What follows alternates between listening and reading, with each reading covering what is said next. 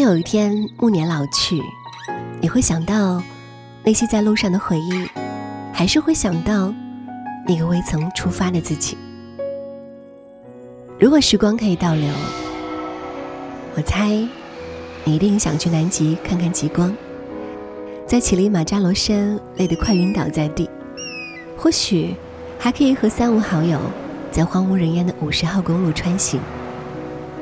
你可以在美国航天博物馆里感受到未来，也可以在古巴大街上穿越回过去。你可以带着妈妈完成她的梦想，也可以在马法达的塑像前祝那个他生日快乐。你可以去做一切你想做的事，成为你想成为的人。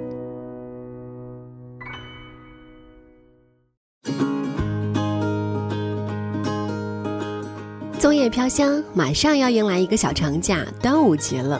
除了吃粽子，端午节也是一个传统的旅游节日。据《荆楚岁时记》记载，古人有仲夏登高的习俗，所以呢，五月初五又被称为端阳节。大家会选择在这一天登高出游，堪称古代的旅游日。虽然只有三天小长假，但对于爱旅游的人来说，还是出游的好机会。如果想让端午的旅行变得与众不同、值得留念，其实可以把旅游和民俗历史结合起来。汨罗江就是一个不错的旅游目的地，这里呢是著名诗人屈原投江的地方。为了纪念屈原，我们有了端午节，也有端午划龙舟的比赛。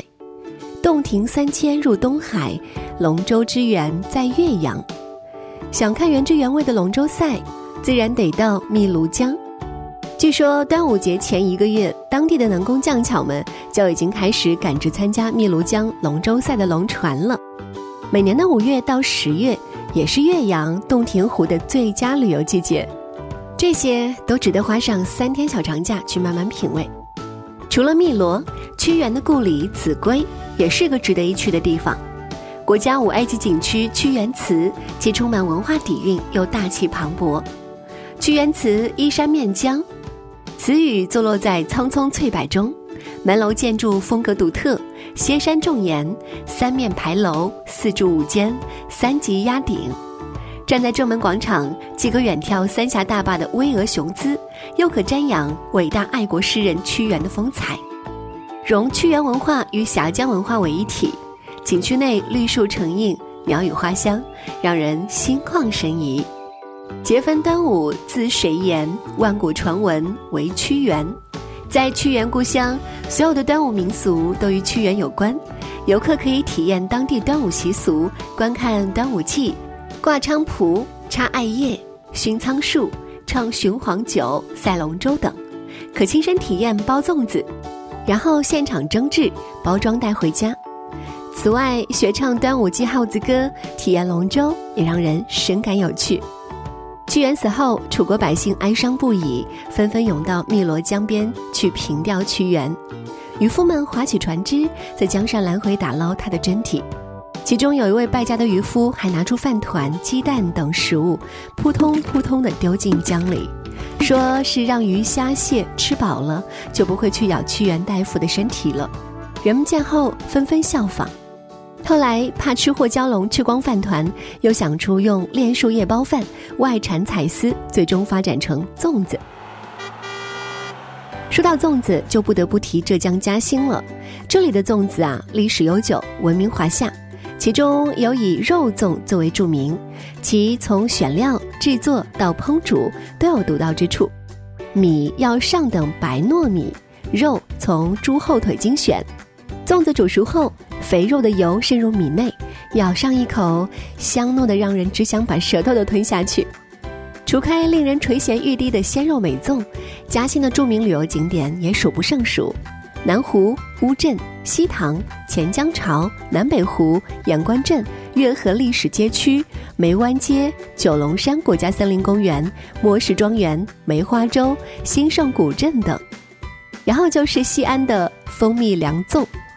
蜂蜜凉粽呢，始于唐代，是由唐伪巨源宴请中宗皇帝的烧尾宴上的赐妃含香粽演化而来的。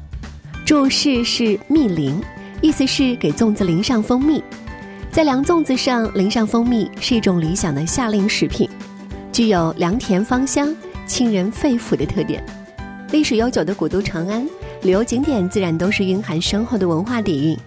品尝凉粽的同时，也不妨去瞅瞅这些被列入世界遗产名录的景点：秦始皇陵及兵马俑、大雁塔、小雁塔、唐长安城大明宫遗址、汉长安城未央宫遗址、新郊寺塔。最后，在这么多品种的粽子里，辈分最大、资格最老的，还是得数山东的黄米粽子。它选用上等的黄黏米包裹的粽子黏糯，加以小红枣，特点是制品风味独特。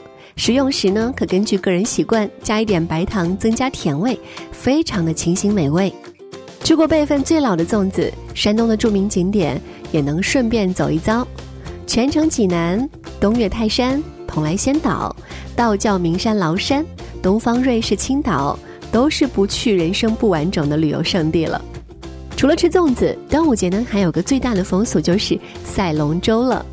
严格来说，赛龙舟这种体现我国悠久历史文化继承性和集体主义精神的文化活动，它的出现比屈原所处的年代要早得多。很多喜庆的传统节日都会赛龙舟，比如说二月二龙抬头。不过，端午节毕竟也被叫做龙舟节，也算是为赛龙舟这项传统活动定下了一个生日。每逢端午，只要是有水的地方，都会组织规模或大或小的龙舟竞渡。不过，要追随龙舟去旅游，当然得去一些有特色的地方啦。广东佛山顺德的龙舟竞渡自古有名，全县各乡铺都兴行划龙舟。现在市博物馆还存有康熙年间杏坛北水村压境群龙的石匾。顺德龙舟队也多次代表中国出征日本、新西兰、澳大利亚等国家参加世界大赛，在全国和国际性重大比赛中，共获得了六十项冠军、十八项亚军、五项季军。而到了佛山顺德，看过了世界冠军级别的赛龙舟，也可以去见识一下美妙的佛山新八景。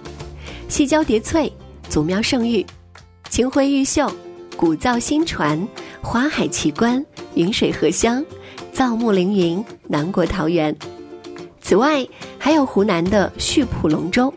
据古文献记载，我国的龙舟竞渡始于武陵，而溆浦为西汉武陵郡治所在地，因此溆浦是我国龙舟竞渡的发祥地。这里的龙舟竞渡还保留着很多原始古老的民间习俗，规模之大，竞争性之烈，曾让世人瞩目。此外呢，溆浦也是屈原的流放地，历代溆浦人都非常重视这一热闹非凡的节日。自东汉初，马元平武陵蛮后，溆浦形成以初五为小端午，十五为大端午的习俗。龙舟初五下水，十五上岸，平日操练，十四、十五竞赛。整整十一天，溆浦大江口龙船激烈程度全国独有，不求名利，不比速度，自由发挥的同时，讲究号子锣鼓唢呐旋律整齐，奋进气势如虹。做风头的二到三位猛男要将对方的风头推下水，激烈程度想象可知，绝对是一款的全民必备的端午节日休闲项目。怎么样？听了今天的节目，是不是了解到了一个不一样的端午呢？三天的小长假也有了更多的选择哦。好，今天的节目就到这里，下期见。